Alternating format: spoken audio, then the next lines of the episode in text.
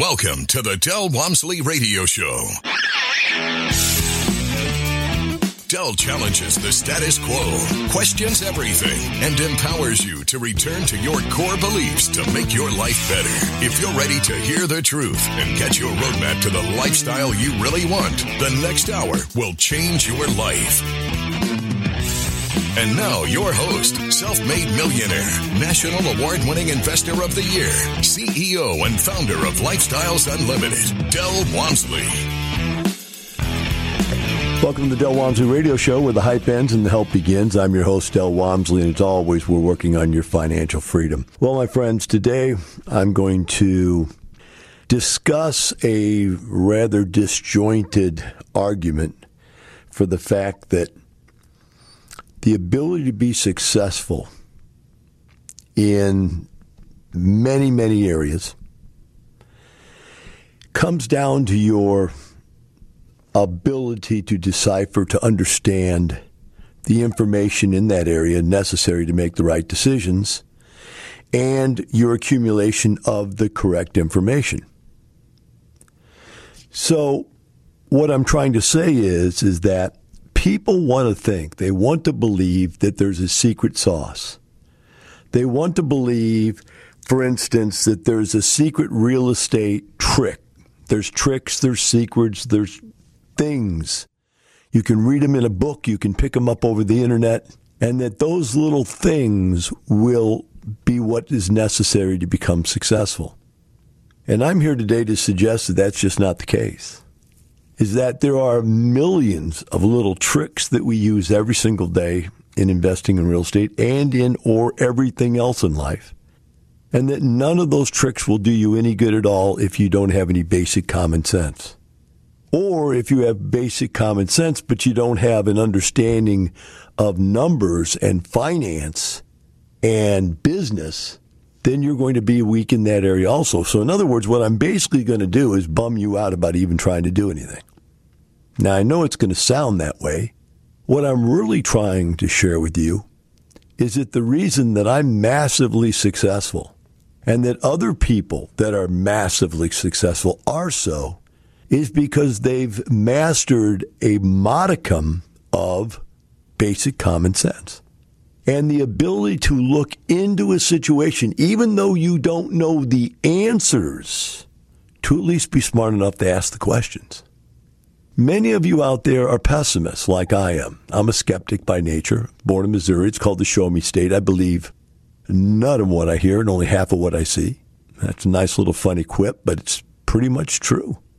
You can tell me that the left is saying this, and I'll say they're lying. And you can tell me the right is saying that, and I'll tell you they're lying. And I believe that both sides are lying about, about 90% of everything they tell you.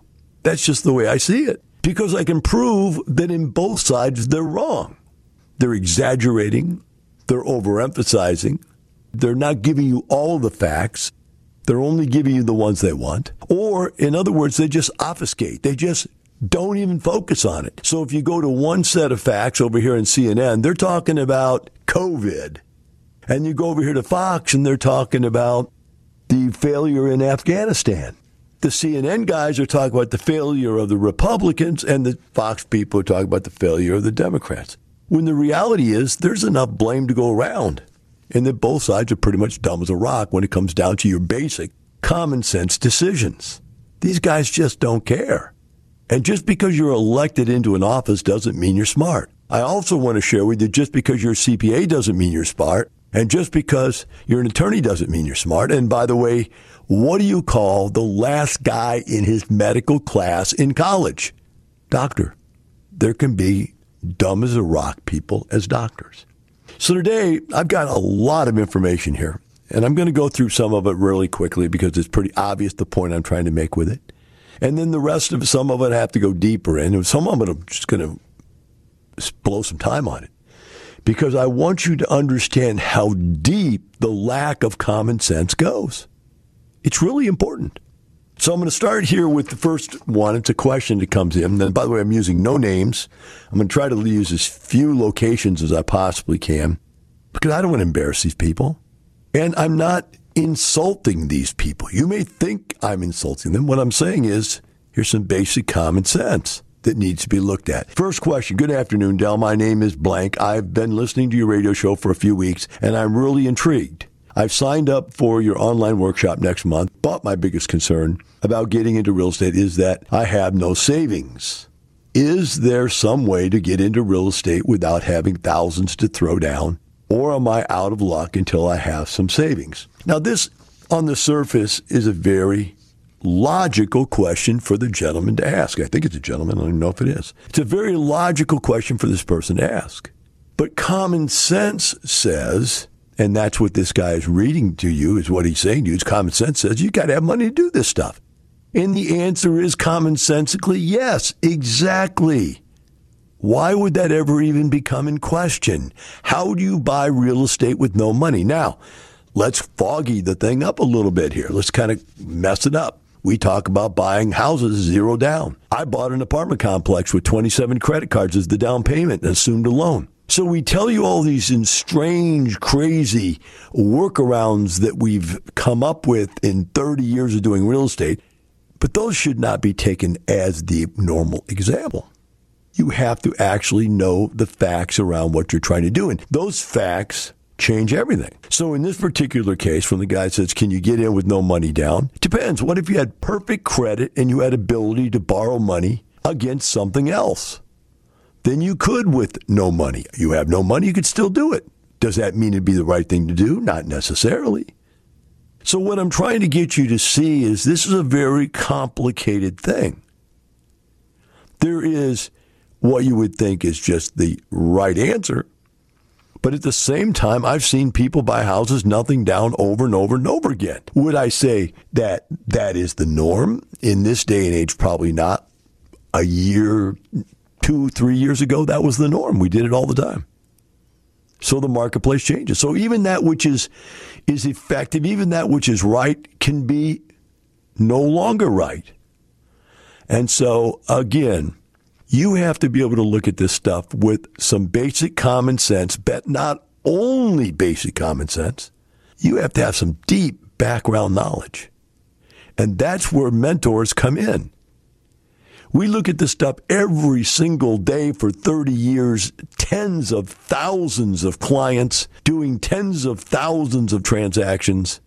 And when we can look at something, we can go, I know what is prevalent right this moment, but I know one trick or two or 20 that we did in the last 30 years. And so, in this particular case, the answer here, which is so obvious in common sense terms, you must have money to buy real estate, is not actually the whole answer. In most cases, it would be. Let's move on to the next one. The next one is very complicated, and it's going to have to be, it's not going to be able to get it in this segment, but I want to do it, so I'll start it and give you the background. Then I'll come in with the details in the next segment because there's no way I can get all the details in. But the basics here is that one of our daughters is living with her boyfriend, and they came across an opportunity to purchase a home that they're living in from a family member, from the grandmother. And the grandmother's going to give them what I would consider a great deal on the house.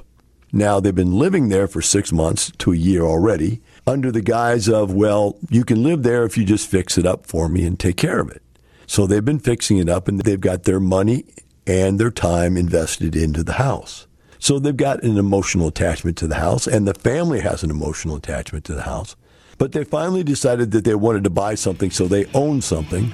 And so they decided to go together and buy it from the grandmother. Today we're discussing issues that are much more complicated when you dig into them than what they appear to be on the surface. The one we're working on right now is a, a, young couple that decide that it's a wise thing to go ahead and buy themselves a piece of real estate. Instead of renting, they've got an opportunity to buy. In addition to the opportunity to buy, they have an opportunity to buy from one of the two's grandparents and buy it at a substantial discount the house, basically, they're paying sixty thousand for it, but it would be worth about one hundred eighty thousand dollars if they had it appraised if it was fixed up.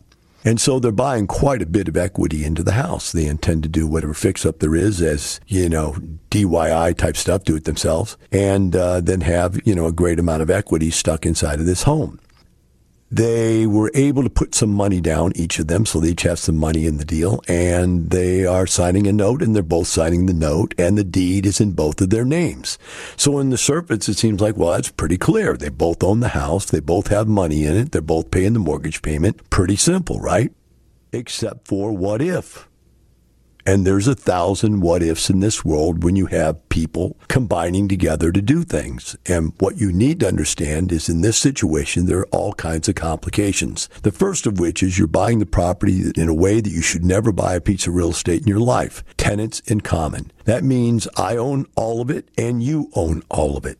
Neither one of us owns half of it. We each own all of it, meaning you can't tell me what to do with it. I can't tell you what to do with it. And so there's really a stalemate from the very beginning as to what and when and where and how the deals should be dealt with. Think about like having a baby. You have a baby. And now you want your half of the baby. You can't cut the baby in half and take your half and the other person get the other half. You have to lose your baby to one person or thy other. It cannot be cut in half. That's what tenants in common are. So you should never own that. How does this always happen? It always happens in family situations where people give their kids, five kids, ownership in a house and they can't get out of the ownership because four of the kids want to sell the house and one kid wants to keep it to live in. And the one kid has as much rights as the other four all put together. There's absolutely no way you can undo that mess because you own all of it, each one of you, no matter how many people are on this deed. So it's a terrible way to buy real estate, all right? But there's even more problems with that. What if they decide that they want to break up? How do they get out of this deal? They've got a loan on the property which they didn't qualify for. What do I mean by that? It's not a traditional loan. It's from the parent, the grandparent. So if they wanted to go refinance the property or whatever, they, they've got both of their credits hooked up on this thing.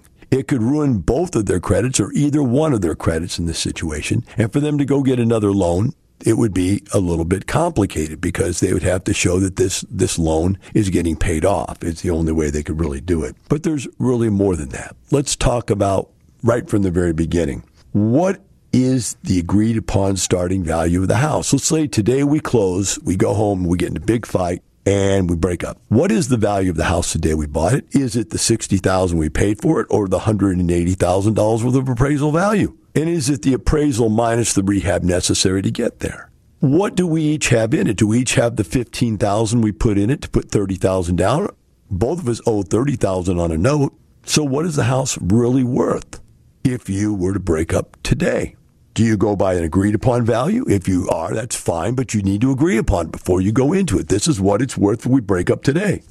Number two, who gets the home? Well, the kid whose grandparents gave it to them, they're going to think, well, this is really my family home. You can't have it. But at this point, it isn't your family home because you each have bought it and have a deed of trust with both your equal names on it and both of you have a mortgage you're both equal in. So who gets the home? Who moves out if you guys get in a fight? And how long do you have to move out and find some other place to live? How do you get one person off the note? How long do you have to get them off the note? So, in other words, even if you can agree, okay, I'm leaving and you're keeping the house, but I want my money back and I want off that note, how do they do it? How long do they have to do it? And what if they just say, I'm not doing it? I'm just going to let you be hung out on that note. You owe on it too. And by the way, the note is what we call joint and severable. Joint and severable means both of you own all of it. You don't each own half of it. That would be two different notes, two different deeds of trust, with each of you signing on each note. But no, this is one note you're both signed on. You both owe all of it. So either one of you, if one of you turns into a crack addict tomorrow and ruins their credit, they ruin yours too. There's no way to get out of it unless you're willing to just pay all the note yourself and give away half of what you just paid for. It's an absolutely terrible way to buy a piece of real estate. Next. Does any of this change with time? In other words, when we first bought it, we thought it was worth 60000 because that's what we paid for it. But after six months from now, after we've done the rehab, now is it worth the appraised value? Or is it still worth the 60000 we put in it? And by the way, as we're renovating, who pays for all the renovation materials? How do we keep track of how much time each person puts into it? By law, it doesn't matter who pays for the materials. The materials now belong to the house and the house belongs to both people. And it doesn't matter who puts in all the time to do the renovation because you're not paying them as a contractor. You're just applying that towards equity in the house. And there's no agreed upon how much one person gets from equity because of their labor. And maybe one person just says, I'm not working anymore. And the other person says, I got to get it done so we can get our money out of here. Have all the same questions you had before. What if, who has to get out, when, how, why, where, and how. All that changes. Doesn't, it may change or it may not change. You may say, okay, for the first 60 days or 90 days before the rehab's done, it is my choice to get you out because my grandparents sold us the house for the cheap price. But after we do all that and put all this money in, it's worth more. Now I don't have those rights anymore. But somewhere along the line, you have to decide that because if you don't decide it in writing, then it is up to the courts to decide, which is going to basically say you don't have any rights. You both own the house. The next thing is a simple little question. What state must anything that we argue over be litigated in? You say, well, of course it's got to be, if the house is in Texas, it's got to be Texas. No, it doesn't. You could have this thing litigated in Florida. And so one of you could get mad and move and sue you from Florida, and you have to go to Florida to defend the lawsuit. So you have to state in there, in all the documents, that this will be litigated in Texas. Next, who pays the taxes, the insurance, and the HOA fees, and the mortgage payments while the legal process takes place? So who's going to pay for all that stuff? You haven't thought about any of this, have you? We'll be right back because there's a lot more to deal with in just one simple little transaction. You allowed 15,000 members into your Thank sandbox. you. Thank Yeah. you. And so that speaks volumes. So for that, and as a family. So you know why I did that? Everybody Why? always asks, why did you do this? Because I was an ugly kid. My parents used to have to put a pork chop around my neck so the dog would play with me. And so I always wanted to have friends, and I figured if I could make people rich, they might be my friend. Join Del and his successful friends. Start with the free online workshop. Register at lifestylesunlimitedworkshop.com. Welcome back to the Del Radio Show. Today we're discussing how what appears to be a simple transaction on the surface can end up being a life altering, life changing, life destroying circumstance in the future because there was no pre thought put into what you're doing. In other words, people don't really understand how complicated life really is. And so they go out without getting mentoring, without getting legal help, without getting accounting help, and they just do stuff because they're emotionally decide that it's a great idea because somebody told them it was a good idea for some reason. Somehow it got it in their brain that it's a good idea. So we're talking about one of my daughters right now that is in a situation where she's living with her boyfriend. They want to buy a house. They want to buy the house from the grandmother. They're getting a good price on the house, but they didn't put together any documentation other than to buy it together on a deed of trust and a loan from the grandmother, which ties them together in every which way and no way to get loose. And I proposed a bunch of questions for them to answer to see if they'd even thought it through as to what the complications could be. And so I'm going through the questions with you. I'm only about halfway through. The next question is who pays the taxes, insurance, HOA fees, mortgage payments while number one, you're living together. In other words, now that you're living together and you're going to do this stuff, who's going to pay all that stuff? Who's going to be responsible to make sure that stuff gets done? And number two, what happens if you break up? Who's going to be responsible to do all that stuff? And number three, whether you're together or you're broken up, what happens if the person responsible doesn't do it? What do I mean? What happens if they don't pay the taxes and now you have massive penalties and interest? Do both of you have to pay the penalties and interest because one guy didn't do what they're supposed to do? What about insurance? What if you don't get enough insurance, the house burns down and you lose the value of the house? You can't rebuild it. Do, do you both lose that house? Or does the person that didn't do what they're supposed to do owe the other person money for wrecking their asset? See, these are all things that end up in court. You see them in every stupid TV court case there is out there because they weren't thought through. What about HOA rules? Let's say one of you becomes a drunk. You come home, you drive your car, you park it in the front, you know, of the house on the, you know, in the grass, and you don't mow the grass, and the plants all grow over, and the HOA just suing you.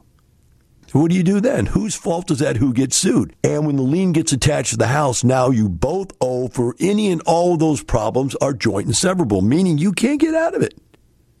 What have you done to solve that problem? What happens differently if one party dies? If one party dies, does the other party actually have an asset that they can transfer to someone else? Can they share? Can it be inherited? And if so, whom can inherit it? And if you inherit that ownership, what can you do with it? Can you force the other party to sell? Can you force the other party to get a loan and buy you out? Or can they force you to sell and force you to be bought out? These are all things that have to be decided. Let's talk about just living together. What about disputes? If you're 50 50, and you're not really 50 50, you're 100 and 100, you each own all of it, meaning you can't make a decision unless both of you make it. What happens when you disagree on how much you're going to renovate it? How much it's going to cost to renovate it? Who's going to do the renovation? How about upgrades? You know, hey, we need all new appliances. Who's what? I don't want all new appliances, but I want all new appliances. Well, how do you decide on that? There's no 51% here. There's 100% and 100%. What about refinancing? Oh, I don't want to sign for more debt. Well, look, it's now worth $200,000. We can go borrow out $180,000, pay off the old loan, get rid of grandma, and have cash. But I don't want to be $180,000 in debt.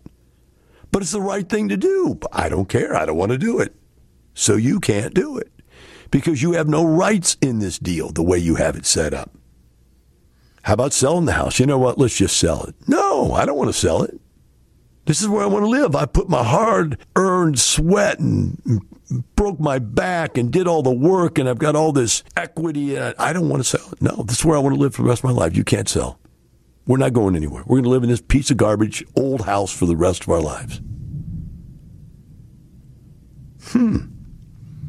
You want some simpler questions? How about what account is the mortgage payment going to be paid out of? Hmm.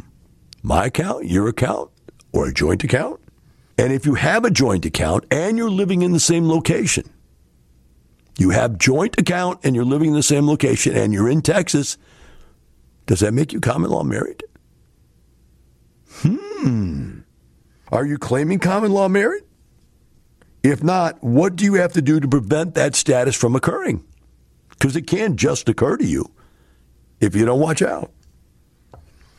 And do you have a personal property list? You realize that if anything you put into the house, stoves, refrigerators, dishwasher, anything that's built into the house now belongs to the house. It doesn't belong to you. You brought all that stuff in, doesn't mean anything. It's now part of the house.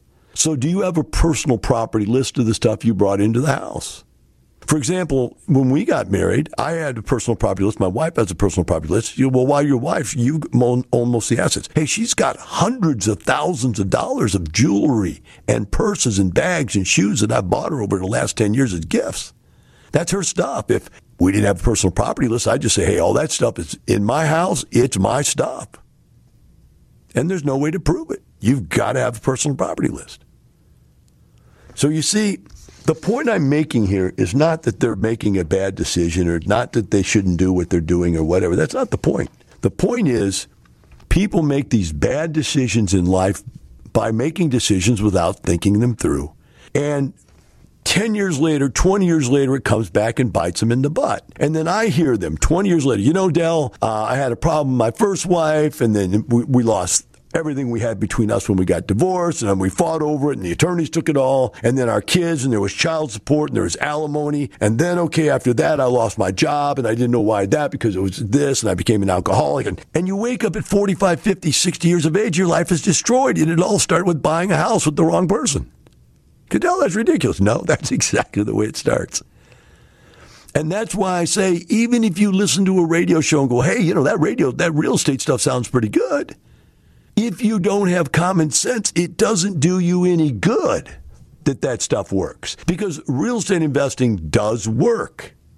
In fact, if you go back to question number one, the very first one we answered is, can you do real estate with no money? You have to premise, uh, you have to believe in the premise that real estate is not a job. Real estate is an investment. To invest, you have to have money.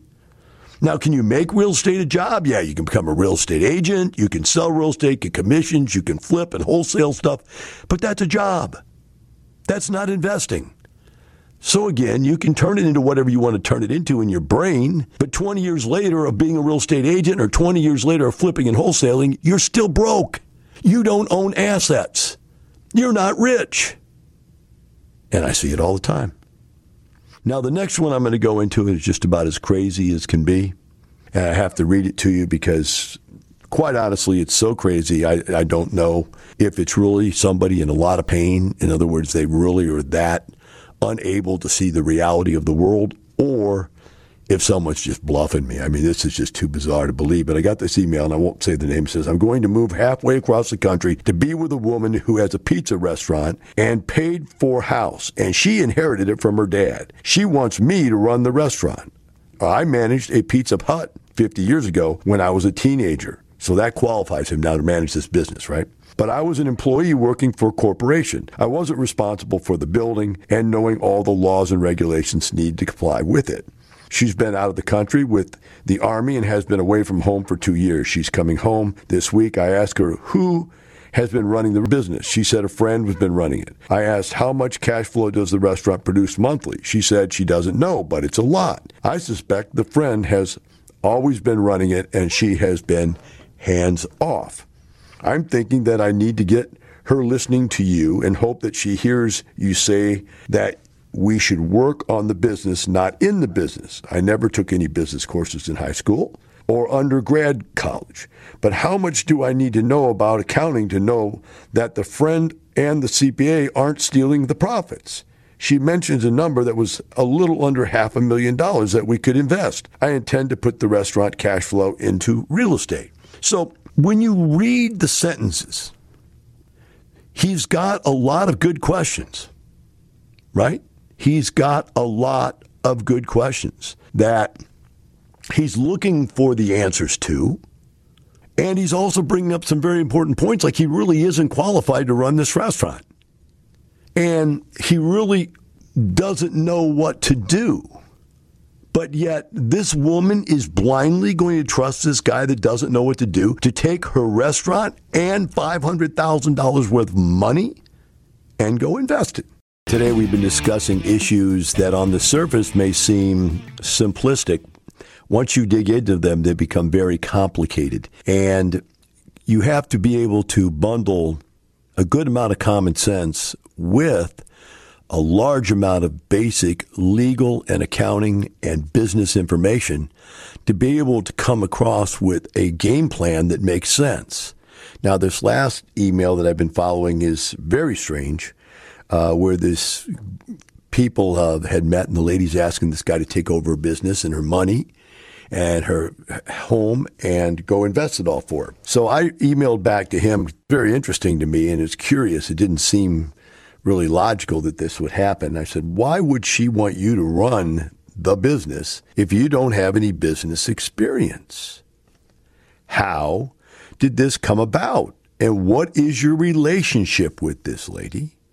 How is she going to pay you for doing all this? And what will happen to the person that's running the business now? In other words, that person may own part of that business. She just can't give it to you. That person may sue you for termination of a business that they have a business contracted agreement with. None of that's known. There's just too much here. Why would she do this? What is she going to pay you? Are you just going to be her lackey and do all this for her and she's going to make all the money? Or is she actually giving you the money? I mean, this is a very strange, almost scary situation. In fact, it is a scary situation. So here's what he wrote back, and this is when I knew that we had a real problem here said, I think she just doesn't want me to be idle. In other words, that's why she wants him to run the business. She doesn't want him to be idle, which means right now he's idle. He has nothing to do. So how is this guy supporting himself? Which starts to lead me to believe, is this guy scamming her is she scamming him? Right? There's nothing about this that could be totally legit. There, there's got to be a scam in here one way or the other, and I can't figure it out. He goes on and says, We haven't met face to face yet but will Sunday evening. Okay, because I asked him, how did this come about? What is your relationship? He said, well, we haven't met face to face yet, but we will this Sunday evening. And then he goes on, but we are lovers and probably will get married. There it is. Cuckoo for Cocoa Puffs meter goes off the hook. How can you have never met this person face to face and be her lover? How could you marry a person you've never met? Is this guy in prison? Is this one of those prison relationships where you write to some guy that's a murderer because you feel sorry for him or you're just so out of it in the world as far as a normal human being that you have to go for that kind of a person? I, I don't get it. It goes on and says, I've been curious how much I'm going to be paid. She has kind of hinted that what is hers is ours. In other words, he believes she's going to give him a million dollars worth of stuff, a business and a half a million dollars worth of assets, but has not stated it explicitly. I have wondered what will happen to the person running it now myself. He wonders what's going to happen to the person running it now. Maybe she's tired of it and eager for blank to come home so she can get out of it. I don't know who blank. I'm not going to use the name because I don't want to use names, but it's somebody's name, and maybe blank will come home so she can get out of it. Maybe she's got her daughter running it. It might be the situation. Then he goes on and says, off the subject, where is the lifestyles location closest to? And they give me a town out in the middle of nowhere. I mean, this is like way out in the middle of nowhere, small town. So maybe these are just totally unsophisticated people. Bottom line, there's no need to have to beat up on these people. They might be fine people, but you know what? This scenario is a disaster, not even waiting to happen. It's a disaster in the process of happening, and nothing good can come out of this situation. If you listen to all of the legal questions that I brought up earlier in the show about just buying one rent house together, can you imagine the 20 or 30 or 40 page scenario of questions I could put together about this scenario right here? About all the questions about how it's going to work and why and who and how and how much and when and what if. This is disaster. Yet people, for some reason, believe you can go into a life with a handshake. You can go into a marriage with never meeting the other person, just talking to them over the internet or the phone. There is a lack of common sense out there, folks. I don't even care if you have a college education. You could have a college education and still be this far whacked out. I mean, literally, I don't know what else to call it. I can't even imagine someone telling me they're going to marry someone they've never met. Bar some religious thing where your parents pick your, your wife for you, like other nationalities. Bar something like that where it's an arranged marriage. I have no idea how somebody could marry someone they've never met. And even in arranged marriages, they have meetups and they get to meet and they have dates with people around or whatever, you know. I just want you to think about this as just, just the tip of the iceberg of the kind of craziness that over the last 30 years I've had to answer questions to and try to make sense of really logical business ideas to people who can't even figure out commonsensical problems.